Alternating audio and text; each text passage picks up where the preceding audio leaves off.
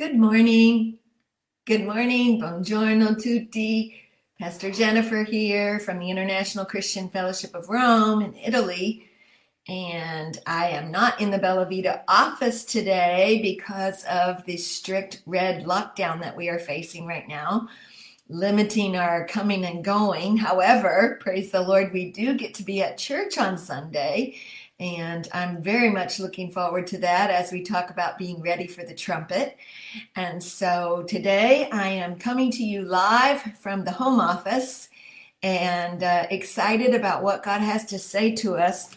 We have only three more chapters in our book, Be Comforted by Warren Wiersbe. And if you follow along or you have followed along, you would benefit greatly from this book.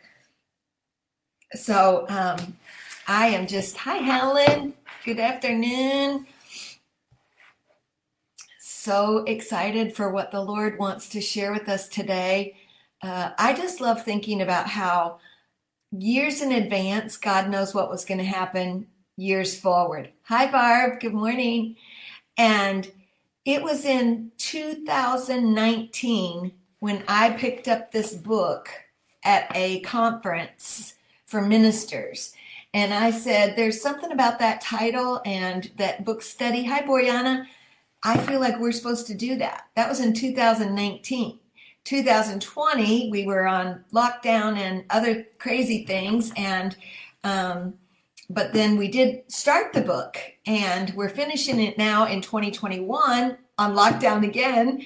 And I just think about how in 2019, the Lord was saying, Don't worry in 2021, I'm going to reveal the book of Isaiah to you, and you're going to be able to find comfort in my word in this way. So um, that's exciting how the Lord knows all of our days. So I want to say thank you for joining, and uh, we are just going to get started. So if you will just pray with me, Lord, I thank you right now for this day. I pray that you would illuminate the book of Isaiah in the Bible and this Bible study from Be Comforted to each of us. Um, whatever concerns and worries we may be facing in this season of our life, God, may we we be reminded that throughout Scripture you are saying, "Be comforted. I am your comfort. I am your peace. I am your joy. I am your love. I am your purpose." So, Lord, we commit it to you and we thank you in Jesus' name. Amen. Hi, Esther. Happy to see you too. Um, just to do a quick little recap, if you have your book, um, we're going to go back to page 152 for just a minute.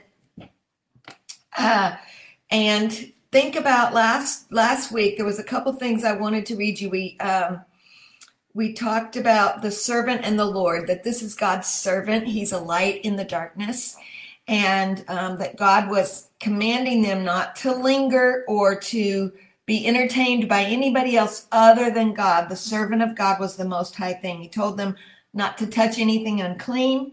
He told them to come out from Babylon where there was all this worldly living and um, that the Lord would go before you and that the God of Israel will be your reward. So, to comfort you, first thing, hi Jenny, uh, from Isaiah, if you got your Bible, Isaiah 58, verses 8 and 9. Isaiah 58, verses 8 and 9. It says, Then you will break forth. I got my big life application study Bible that I love. I don't carry it around with me all the time because it's super heavy, but I love studying from it. Isaiah 58, Then your light will break forth like the dawn, and your healing will appear quickly. Right now, I believe that's a word for somebody. You're worrying about something that you have sickness of or you need healing. Here's the promise of the Lord your healing will appear quickly. Then your righteousness will go before you, and the glory of the Lord will be your rear guard. He'll be behind you and, and in front of you. You will call.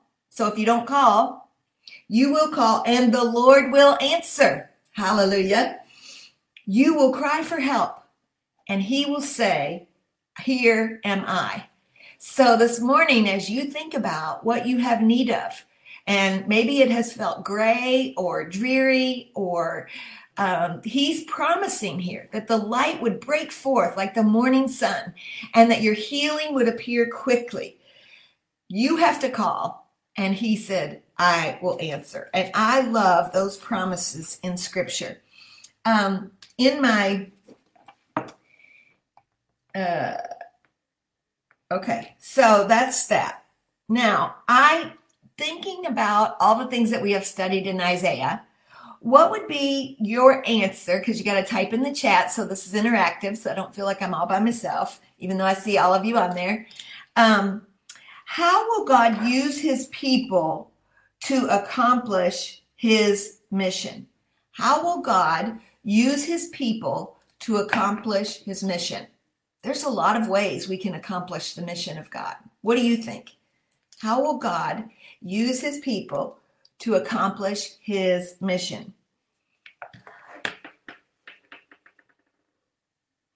in our book, you can, if you're looking in your book, it's Isaiah chapter 49, verses 8 through 13. I'm not going to read it right now, but here's some of the things we see in that answer. I want you to type in the chat though. Whoops, what happened to the light here? lost my light. Okay. Um, how will God use his people to accomplish his mission? Well, in Isaiah chapter 49, he tells us you can feed the poor. Isn't that awesome? We have a food pantry here at ICF Rome, and that's something that we can do to help spread the love and the, and the peace and the grace of God.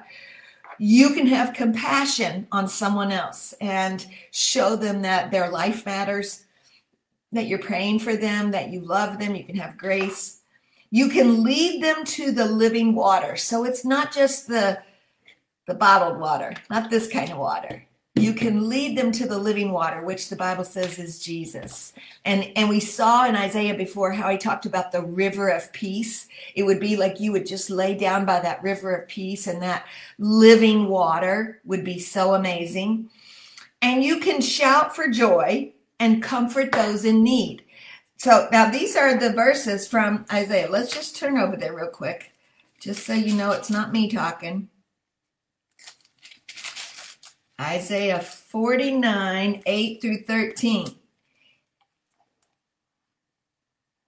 Mm, that's 50. Ah.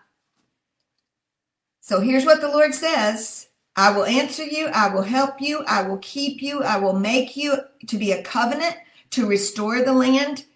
I will let you say, Come out to the captives and be free. I will turn my mountains into roads and my highways will be raised up, and you will shout for joy and burst into song, for the Lord comforts his people, and his people will have compassion on the afflicted ones. And so, um, even in verse chapter 49, verse 23, it says, Hope in the Lord will not be disappointed. Somebody type that in. Hope will not be disappointed. Um, so, how can you, how does God use us to accomplish his mission? It's the countenance that we have when we walk into a situation that somehow brings peace or tranquility, um, courage, encouragement, um, strength, all of those kind of things. Okay, so that's kind of a reflect from last week. And then there was one other question I wanted to give you before we go into chapter 11 from page 154 in our book, number 10. In order to become a model disciple in mind, will, and body, what goals reflecting servant attitude and activity would you set for yourself? Hi, Mary. Yes, thank you. And I uh, hope will not be disappointed. So, I'm on page 154. The question In order to become a model disciple of Christ in mind, in will, and in body. Good, good, Barb. Yep, help your neighbors. Be a light. Awesome. What goal reflecting servant attitude and activities would you set for yourself? And so, um, you know, you can be who you are uh, you guys know I am not like a prolific chef. It's not my favorite thing to do. Uh, I like hospitality and I like gifts and blessings. So I may not be able to bake you a dinner, make you a dinner. And, uh, you know, I mean, we do eat what I cook. It's actually pretty good when I do it. But uh, I may be the one who goes to coffee or goes to a meal when we're not, when we can go to restaurants. Um, so this is really inhibiting me. That's why we must do Connect Online. And by the way, in case you didn't join me on Tuesday night at 7 p.m. Rome time for 30 minutes, this past Tuesday, next Tuesday, and the next Tuesday while we're in lockdown, I'm doing Joyful Minutes with Pastor Jen in a Zoom. So it's very interactive and it's just for fun. It's just for joy and lightening our spirits and lifting our burdens. So join me on Tuesday if you can.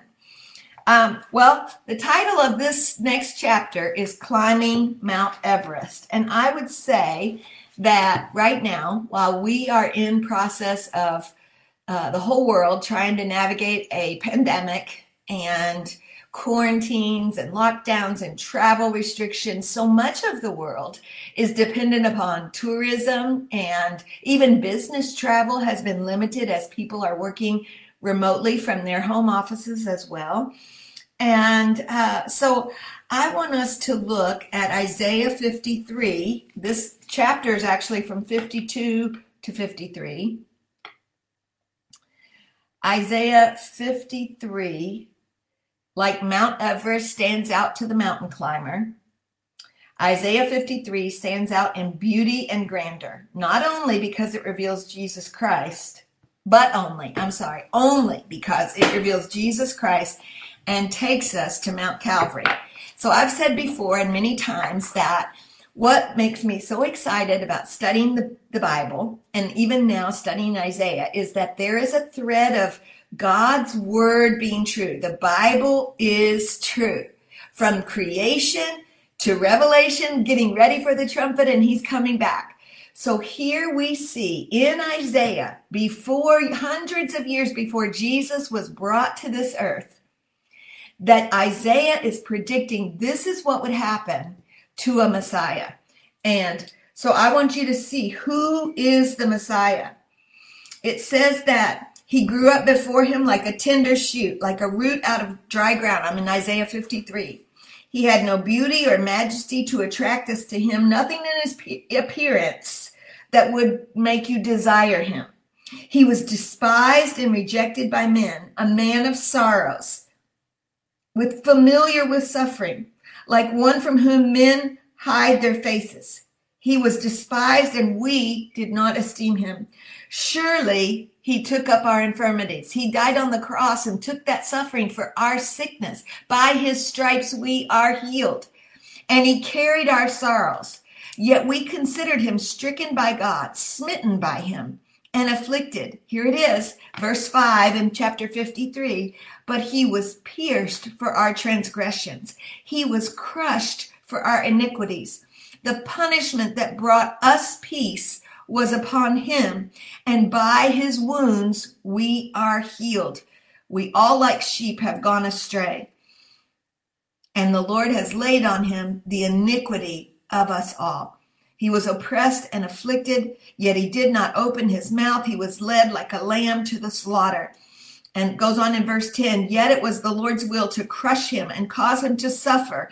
And though the Lord makes his life, talking about the Messiah, a guilt offering, he will see his offspring and prolong his days, and the will of the Lord will prosper in his hand.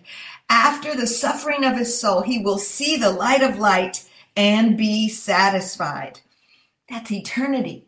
That is powerful. And so the servant that Isaiah is describing is the Messiah. And the New Testament affirms that this servant, Messiah, is Jesus of Nazareth, the Son of God. And we see that in, in all the Gospels Matthew, Mark, Luke, John, Matthew 8, Mark 15, Luke 22, John 12, Acts 8, 1 Peter 2. So the writers of the New Testament, hundreds of years after the writers of the Old Testament, had been empowered by the Holy Spirit to write the holy, infallible Word of God these were not men's words, these were God's words inspired, and they have endured the test of time for 2,000 years. Isaiah 53 is quoted or alluded to in the New Testament more frequently than any other Old Testament chapter. Isaiah 53. We need to know what God says to us in Isaiah 53. The index of quotations in the appendix of the Greek New Testament gives at least 41 different citations where Isaiah 53 is referred to in the New Testament. The 15 verses that comprise the fourth servant song, that's what we're reading right now, Isaiah 53, fall into five stanzas of three verses each. And each of these stanzas reveals an important truth about the servant. I'm on page 156. And you can see from my, my thing here that I have marked it up. Okay. And they're going to help me. Amen. That seamless thread, Mary. That's right. Hallelujah. God is faithful. So I'm going to give you first the whole, and then we're going to go and break it down for 30 minutes. Okay. It shows that he is a shocking servant. He shocked and astonished the kings. He is a shocked servant, a shocking servant.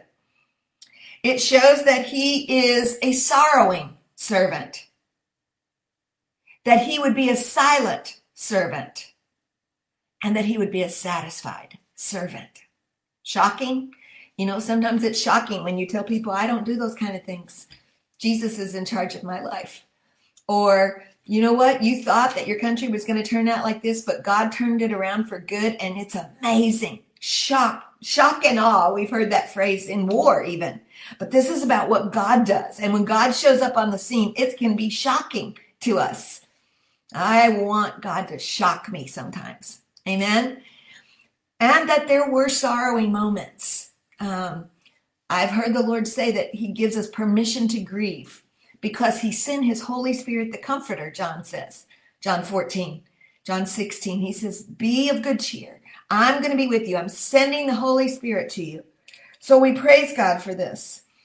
And so as we look, I want to just go over some of these things. My goal is to finish today this chapter. Then we'll have two more weeks and then we'll be finished and we'll be doing a couple new things and then we'll do start a new book and I'll let you know about that. So here's what happened. His people did not admire or deserve desire the servant. We see that in Isaiah 52 verse 2 and 3. Awake, awake, O Zion Clothe yourself with strength. Shake off your dust. Rise up. Get these things off your neck, it says. For this is what the Lord says Without money, you will be redeemed. Without money, you will be redeemed. That's amazing. God was going to redeem us through the power of the cross.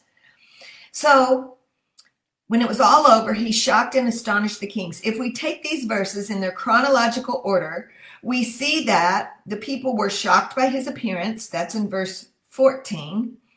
They were, um, he had an exaltation. That's in verse 13.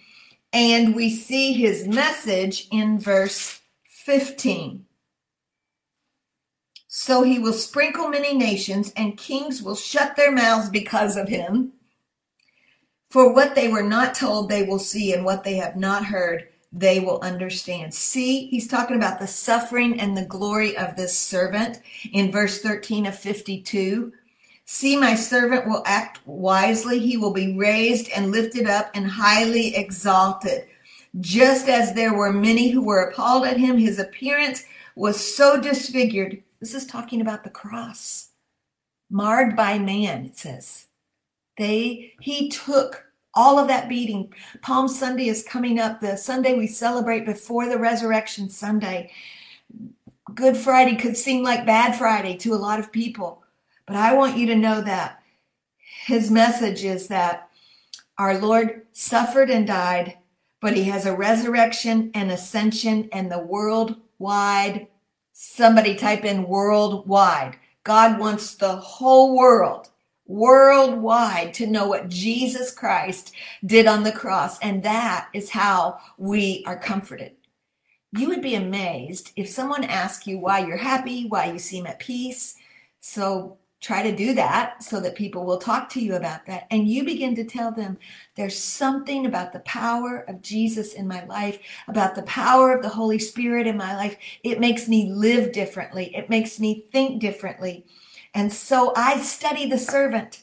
God Almighty, so that worldwide people will know and have the opportunity to make heaven their home. So they were also startled.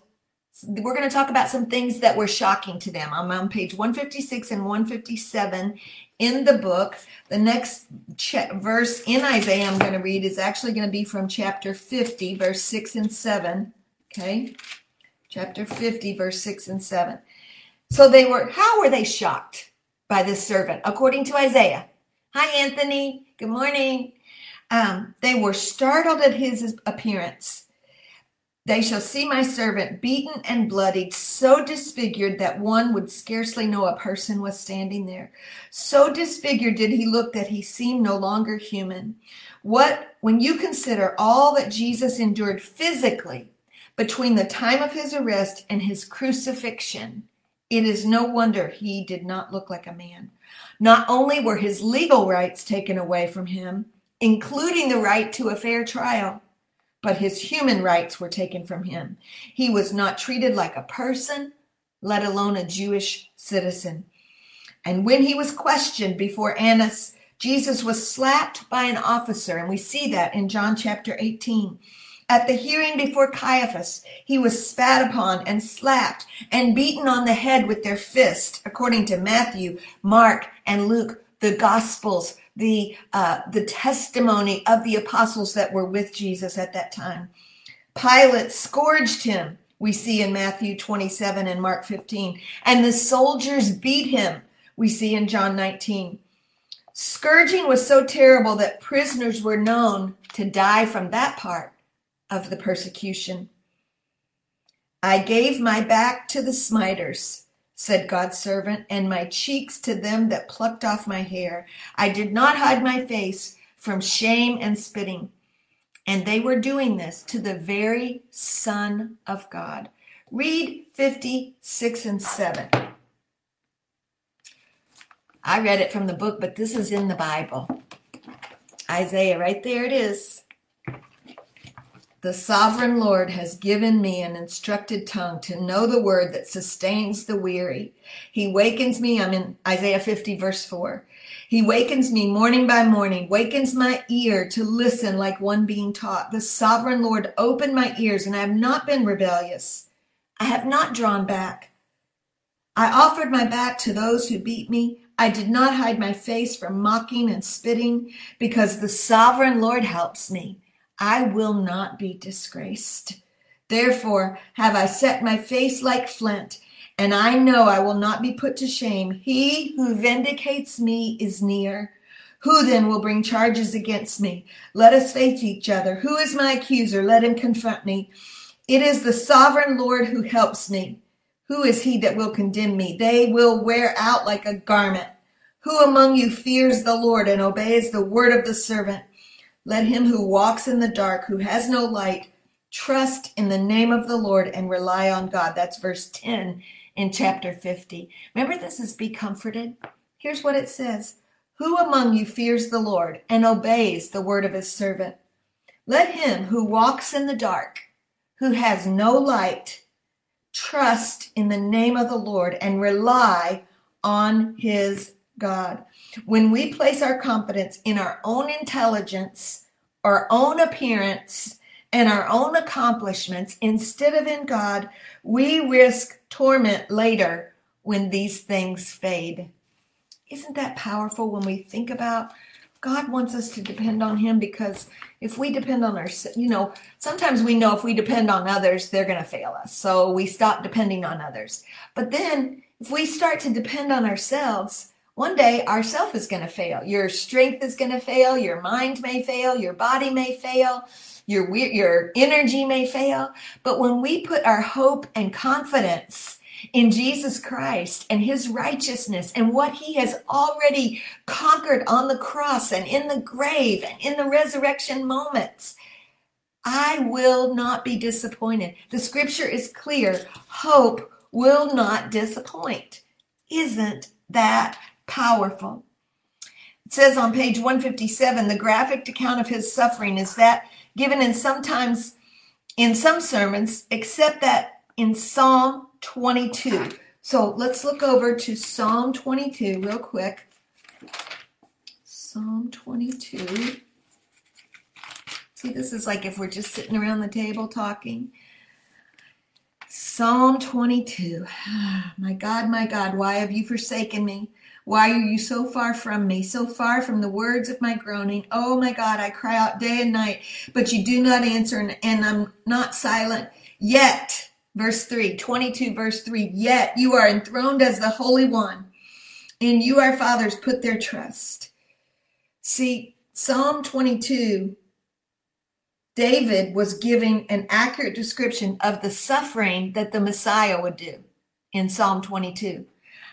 We, we see this in our authors of the book, Be Comforted book, an analysis that here again, even before Isaiah, David is writing, or uh, in the Bible, before you come to the book of Isaiah, David is writing the very words that the Gospels documented that Jesus said on the cross, Eli, Eli, Lama Sabachthani, my God, my God, why have you forsaken me? So David was saying it, and God, Jesus was saying it. Uh, in Psalm 22, verse 14, it says, I'm poured out like water, and all my bones are out of joint. And I wrote in my Bible that God knows my illness, that I had a healing in C4 and 5 that they told me was going to have to have a second surgery, and I did not have to have it. All my bones were out of alignment, and God healed me. Isn't that powerful? Isn't that powerful? Um, in my life application study Bible, I might take a picture of this and send to, to the ones who uh, I have your contact information because it talks about Jesus in the Psalms and that the Messiah will be God's son. He'll rise from the dead. He'll experience agony. Evil men will cast lots. So Psalms also, like Isaiah, predicts many things. They had different authors. David wrote the Psalms. Isaiah's writing here. So, hi, Shanta. We're happy that you could join us. So, this shocking servant, yes, they would be startled by his appearance, but they would also be startled at the servant's exaltation. The servant suffered and died, but he did not remain dead. Somebody type in the chat, he is alive. In case you thought God wasn't able to hear you, he's alive. His hearing is working. He's listening to you. He is standing. Last night we we covered several scriptures in our Wednesday prayer that the Lord stood with them and strengthened me. And so we don't need to be, but they were startled at this shocking servant's exaltation, ex- exalted and extolled and made very high the phrase deal prudently means to be successful in one's endeavor.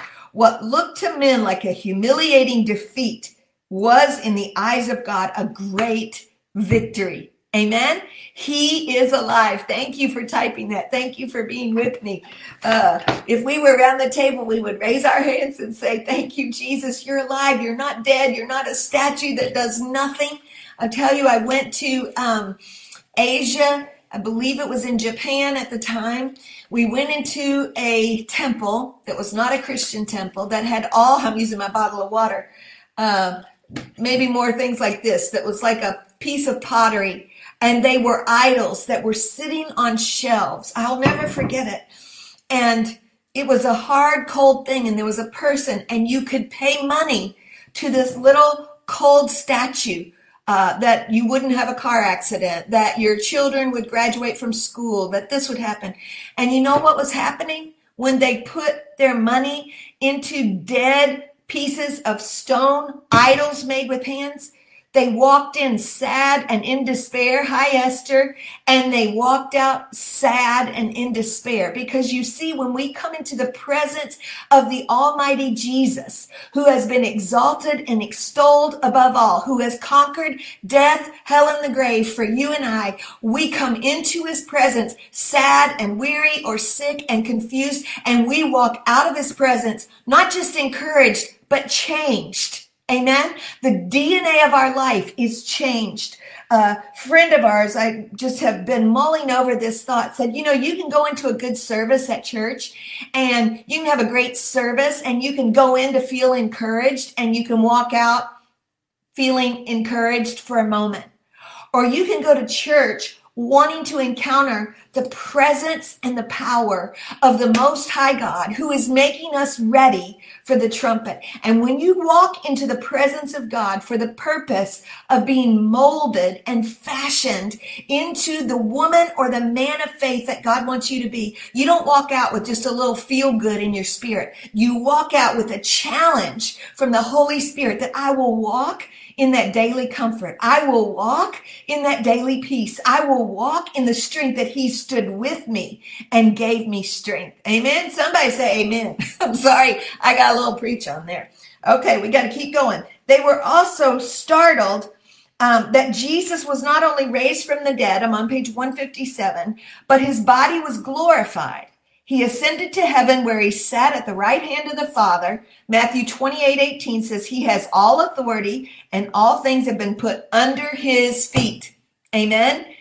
Amen. Amen. Thank you, Shanta. Yep. Um, many of us have, were in other kinds of faiths where um, the Lord has redeemed our lives and shown us that He is alive and we can trust Him and He changes us in Jesus' name. I wanted to read Philippians chapter 2 to you. Um, Philippians chapter 2, verse 6 through 11. Ephesians chapter 2, verse 6 through 11.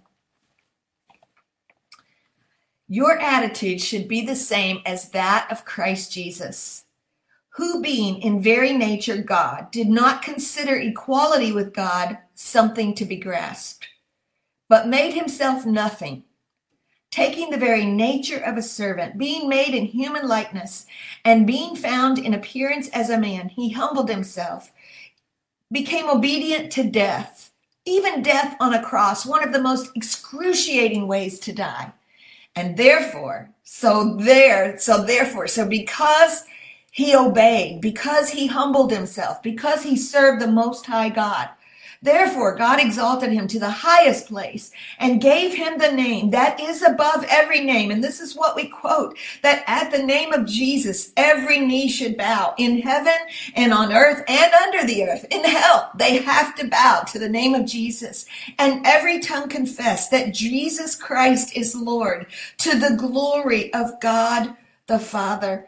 You know, somebody was just recently telling me that even at the university, they are saying that there is no absolute truth. You know, this is a lie and a trick of the enemy. The truth is that the Bible is true.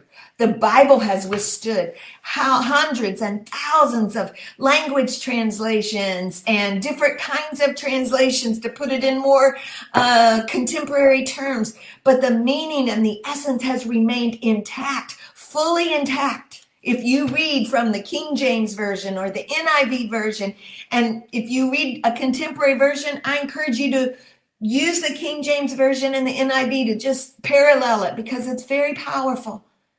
But the Bible is true. So you've typed for me today that God is alive. I want you to type the Bible is true. That's why we study the Bible. That's why we're studying Isaiah because not only did he give prophecies and promises, but he promised to give us the strength to endure every predicament, prophecies and promises, and the strength to endure every predicament. So they might be startled at the servant's message, and the people's mouths might have dropped open as a result of this. I have to go back to Isaiah, so I'll be there when I'm ready. Oh, okay. Uh, they were startled. Many people have been tortured and killed in inhumane ways, but knowing about their suffering did not change our conscience it might arouse our sympathy, our Lord's suffering and his death, because there was a resurrection and it involved everybody in the world. The gospel message is not Christ died, for that's only a fact in history, like Napoleon died. The gospel message is that Christ died for our sins, 1 Corinthians 15 you and I are as guilty of Jesus' death as Annas, Caiaphas, Herod, Antipas, and Pilate. The gospel message is not that Jesus died on the cross. The gospel message is that Jesus died on the cross for your sins, for my sins. Wow, wow, wow, wow. And you cannot rejoice in the good news of salvation until you first face the bad news of condemnation. Jesus did not suffer and die because he was guilty, but because we were guilty.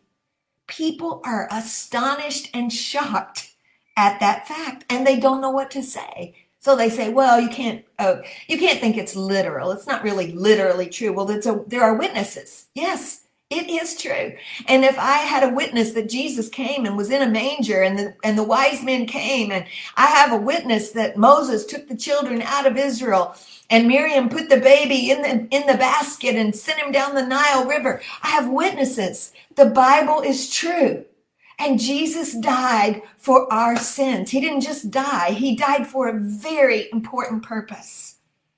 And because of the sacrifice of Christ, we can tell all the nations that forgiveness and redemption are offered free to all who will receive him. 1 Peter 2, 1 Peter 1, 1 and 2 says. The next thing we see is that he was a sorrowing servant. You're going to say, Pastor Jen, I thought this was be comforted. We're going to be comforted by his sorrow. Well, let's look at it. Isaiah 53, as I've already read to you, and you can read it more, um, even in verse 16. Yet it was the Lord's will to crush him and cause him to suffer. And though the Lord makes his life a guilt offering, after the suffering of his soul, he would see the light of life and be satisfied because he poured out his life unto death and he bore the sin of many and made intercession for the transgressors. My righteous servant will justify many, tells of the enormous family of believers who become righteous, not by your own works. You don't become righteous by what you do. You become righteous by what Jesus did. And when we really understand that fact, we'll do everything we can to serve him because he did so much when we weren't worthy. When we would sin and turn our back on him, we can be clothed in the righteousness of God's goodness. So Isaiah 54 goes on to talk about that future glory, but we're going to stay here for just a moment. We can't explain everything about the cross, but this much seems clear. Jesus took the place of guilty sinners and paid the price for our salvation. There's quite a contrast between the arm of the Lord, which speaks of mighty power, and a root out of dry ground, which is an image of humiliation and weakness. When God made the universe, he used his fingers, Psalms 8 3. And when he delivered Israel from Egypt, it was by his strong hand, Exodus 13 3. But to save lost sinners, he had to bear his mighty arm. And yet people still can't believe this great demonstration of God's power. We see that in Romans 1 and John 12. The servant, the sorrowing servant is God, is Jesus in the, in the form of the Trinity God the Father, God the Son, and God the Holy Spirit. In Jesus, we see that he becomes human and he grows up. The child is born. That's his humanity. The Son is given. That is his deity. I want to say that again. The child is born. That is his humanity, so that we can know he bore our sufferings. He faced temptation. He witnessed persecution. He experienced betrayal. That's his humanity. But he became the Son of God, and the Son of God resurrected, and that is his deity, and that is something you and I don't have. Amen. Amen. God is faithful. In writing about Israel's future, Isaiah has already used the image of a tree. The Messiah is the branch of the Lord, it says back in chapter 4 of Isaiah. The remnant is like the stumps of the trees chopped down, Isaiah 6. The proud nations will be hewn down like trees, but out of David's what looked like a dead stump, the rod of Jesse will come, Isaiah chapter 10. And because Jesus is God, he is the root of David, but because he is man, he is the offspring of David. And we see that again, here's that thread in Revelation 22 16. Type that in the chat. Revelation 22 16. I want you to see this is not just a book study on the book of Isaiah. This is not just a book study on, the, on Be Comforted. This is saying life may be hard. We may be weary. We can't wait to get to heaven where there is no problem. But the promise is true. The Bible is true. He wants to give us life and to give it more abundantly. And we see the humiliation of this sorrowing servant Israel was not a paradise when Jesus was born. Politically and spiritually, it was a wilderness. I want to say that again Israel, the country of Israel, it was not some paradise when Jesus was born. It was a wilderness of dry ground. He did not come as a great tree, but as a tender plant, born in poverty in Bethlehem, grew up in a carpenter's shop, despised we see it in John chapter 1. Because of his words and his works, Jesus attracted great crowds, but nothing about his physical appearance made him any different. While few people deliberately try to be unattractive, modern society has made a religion out of our physical beauty. It is good to remember that Jesus, the Son of God, succeeded without that physical appearance. Once they understood what he demanded of them, how did most people treat this servant? The way they treated any other slave. They despised him. They rejected him. They put a cheap price on him of 30 pieces of silver. You know, the euro has silver uh, in the one and the two, I think. The US dollar has silver in a nickel and a dime. We're talking about $30 or 30 cents. And he looked the other way when he went by, it says in Isaiah 53. They were ashamed of him because he did not represent the things that were important to them, like wealth, Luke 16, social prestige, reputation, being served by others, pampering yourself.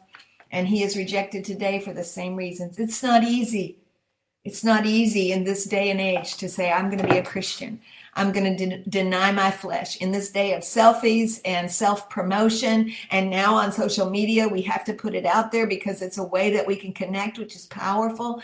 But we're not doing it. I'm telling you what, we're not doing it for anything other than that the name of Jesus Christ would be exalted in your life, that you would recognize you don't have to bring your prayers to a statue and put money in and leave the same way you came in. God wants you to come into his presence in the word of God, in the worship of God, and among the fellowship of God's family.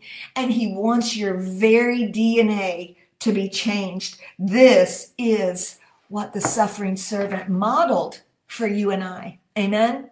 So now we are on page 160, the smitten servant. Isaiah chapter 53 still. This is the heart of the passage and it presents the heart of the gospel. Jesus bore our sins on the cross, 1 Peter 2, but he also identified with the consequences of Adam's sin.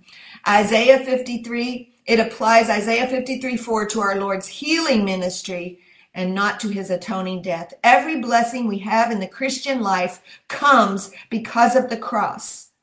Okay, that's very important. The emphasis in verses 4 through 6 is on the plural pronouns. Our griefs. Oh, I love that. He bore our griefs and our sorrows. Isaiah 53, verse 4. He took our infirmities. He carried our sorrows. We were considered smitten. He pierced for our transgressions, for our iniquities. Isn't that powerful? That's you and me. Our, the plural pronoun. You can type that in the chat. Our. It's not just mine. It's not just theirs. It's not just yours. It's ours. He did it for us as his family. He made us. He created us. He's our father, even if we reject him. God the Father is your father. He created you, even if you have rejected him. And this smitten servant on the cross, Jesus was bruised, which means crushed under the weight of a burden. What was the burden? The Lord had laid on him the iniquity of us all. Sin is indeed a burden that grows heavier the longer we resist God. Have you ever noticed when you resist God, that heaviness, that struggle, gets harder, it gets more entangled, there's more elements to it. That's the enemy's tactics to burden us. But the Bible says, take on his yoke. His yoke is easy and his burden is light because he took our sufferings. He bore our sorrows. He bore our iniquities. And when we stop resisting that grace and that mercy, we can be comforted. Amen we can be comforted because Isaiah knew what, what the New Testament knew, what Jesus knew when he came the first time. He's coming back. He's promised heaven and he has done it for our good, for our well-being. Thank you, thank you, thank you for participating. He suffered the whipping that belonged to all of us and the healing in Isaiah 53 is talking about the forgiveness of sins. Sin is not only like a burden, but it's also like a sickness that only God can cure. Hmm? Sin is a sickness that only God can cure. The Catholic Church can't cure it. A statue in a Buddhist temple can't cure it. I'm sorry. A book can't cure it but the holy presence, the spirit of the sovereign Lord, the power of the name of Jesus, that at the name of Jesus, every knee will bow and every tongue will confess that he is Lord over all.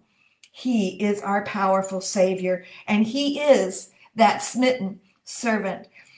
He is also the silent servant.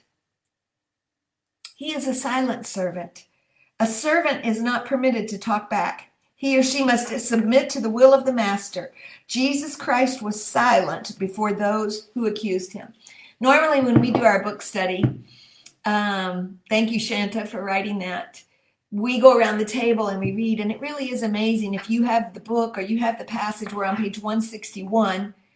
Um, you read it out loud. Somehow the words pierce your heart some way when you're reading it.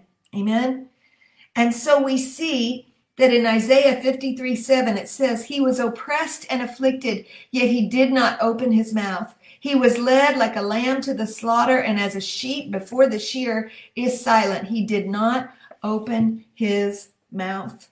It speaks of his silence under suffering and of his silence when illegally tried and unjustly condemned to death. In today's courts, a person can be found guilty of terrible crimes, but if it can be proved that something was illegal, the case can be tried again. But everything about Jesus' trial was illegal, and yet Jesus did not appeal for another trial. He said in John 18, The cup which my Father has given me, shall I not drink it? I'm on page 162. The servant is compared to a lamb. You know, he is a strong warrior, he is a strong warrior, but he is a suffering lamb, the Lamb of God.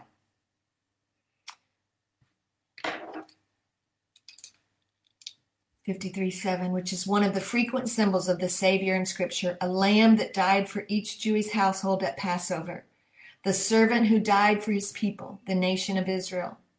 Jesus is the Lamb of God who takes away the sin of the world, John 129 says. See, you see this thread from the Old Testament to, to Isaiah to the New Testament? 28 times in the book of Revelation. Somebody type 28 times.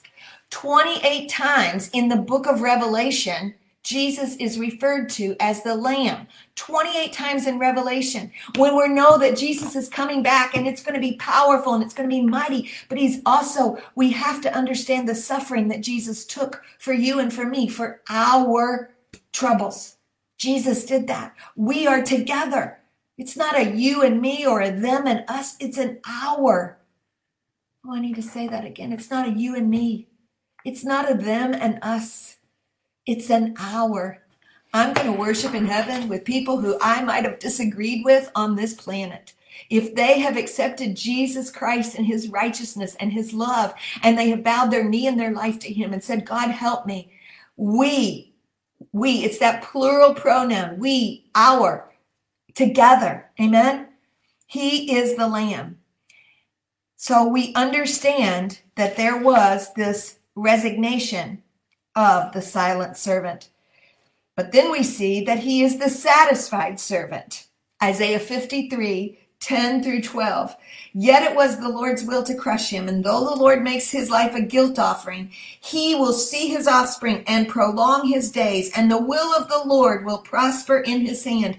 After the suffering, he will see the light of life and be satisfied. My righteous servant will justify many, and he will bear their iniquities. Therefore, I will give him a portion among the great, and he will divide the spoils with the strong, because he poured out his life unto death. He bore the sin of many and made intercession for the transgressors. Oh, wow. Oh, wow. Isn't that awesome? Isn't that awesome? God is faithful. He is that satisfied servant. He's not sitting there still saying, Jesus is not still saying, My God, why did I have to do that for Jennifer? No. He's saying, Thank you. Thank you that my daughter knows my name. My daughter has received the sacrifice that I did for her. My children are receiving the sacrifice that I have done for them. And he has vindication when we say, Thank you, Jesus. Can we say that for a minute? Maybe you want to type that in the chat. Thank you, Jesus. You know, I love to bring good news, but we need to be aware of the suffering servant. We need to be aware of the shocking servant. And people are going to be shocked that we believe in the veritable, true Word of God, in the true analysis and historical message of the birth, the death, and the resurrection of Jesus Christ.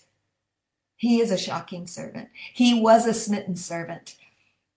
He was a suffering servant, but he is also a satisfied servant. Amen. Thank you, Jesus. Thank you, Jesus, that you are there for me.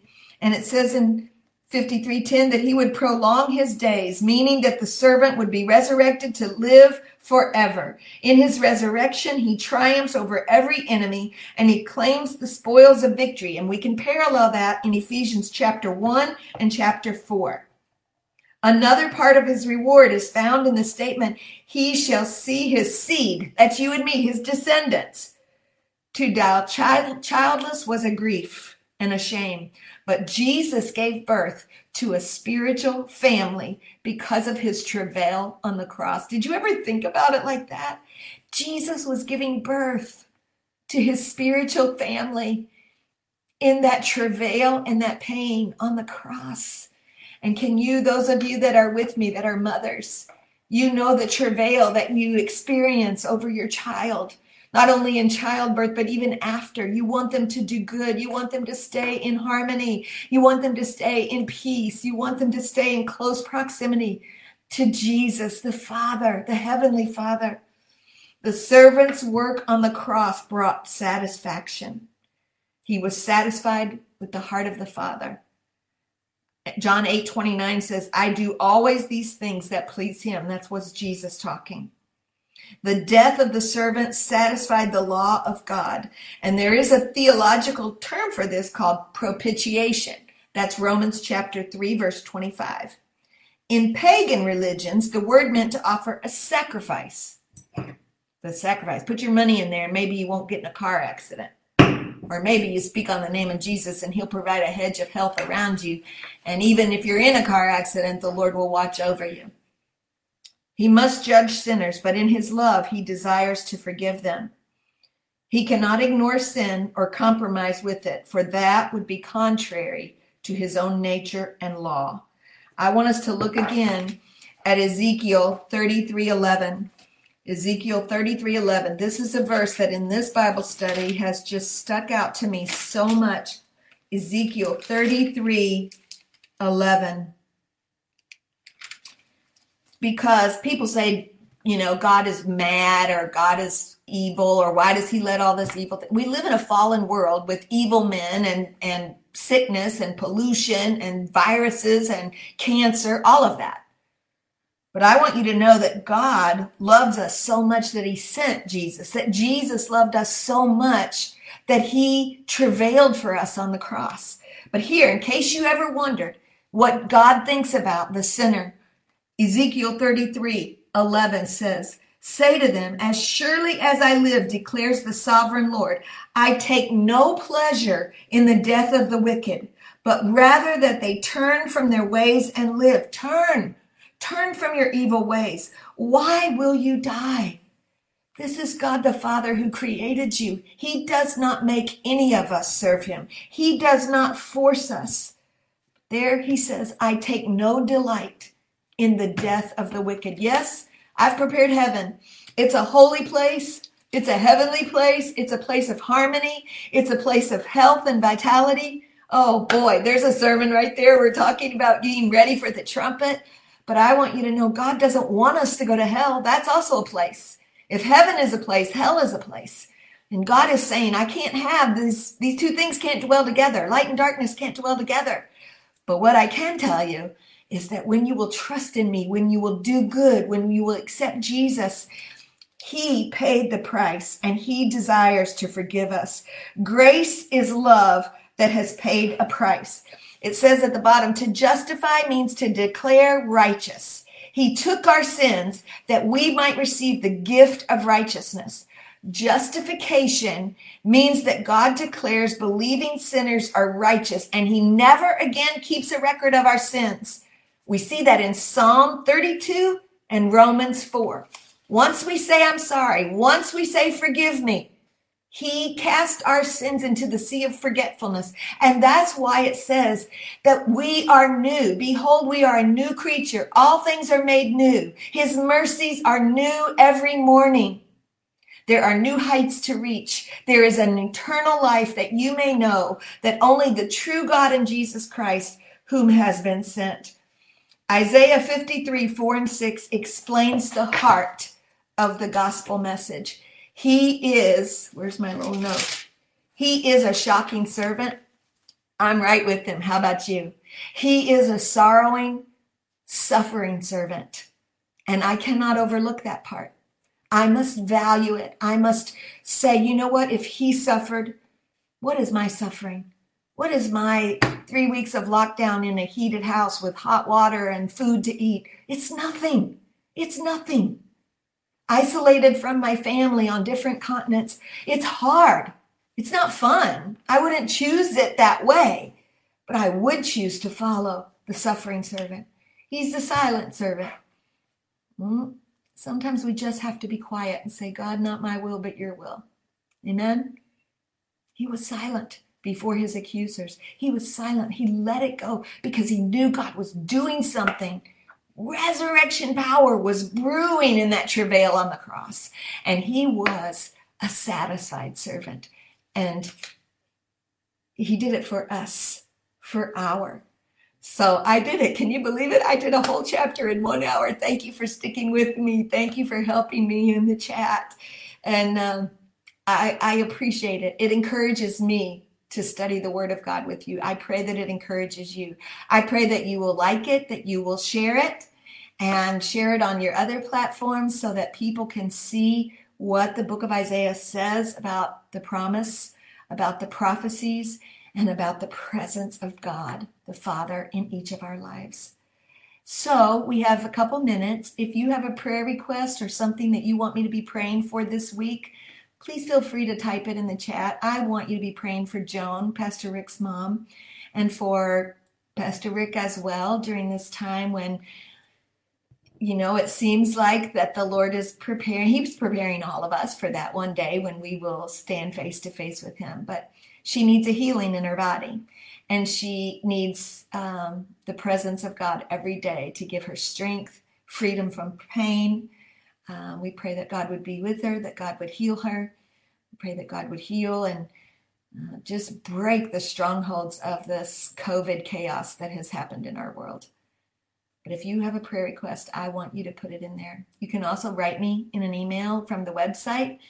Um, Sunday, we're going to be on campus, so please don't forget to register. And for those of you that are in Rome, you print your registration confirmation, print your self declaration form that says, I'm coming from this address.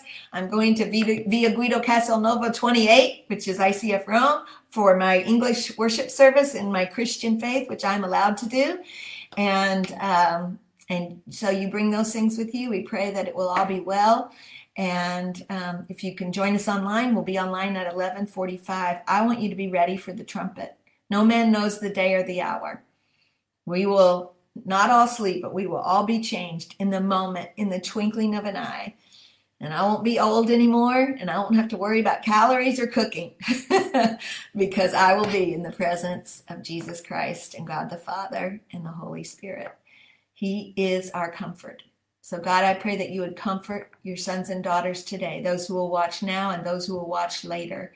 May they remember that when you promised a Savior that would take our iniquities and suffer for us, that uh, that also meant we would now have our victories and our purpose and our peace that comes from God the Father. We love you, Lord, and I pray blessings upon every single one. I love you so much. And I know that God is doing amazing things in your life and through your life. Don't be afraid to say, I'm ready, God. So ready, ready from head to toe, no matter what it is, ready to raise a God song of victory. That of victory, that's my part. Ready to raise a God song in every situation. I am ready for the trumpet. Are you? As close as the mention of his name. God bless and have a wonderful day.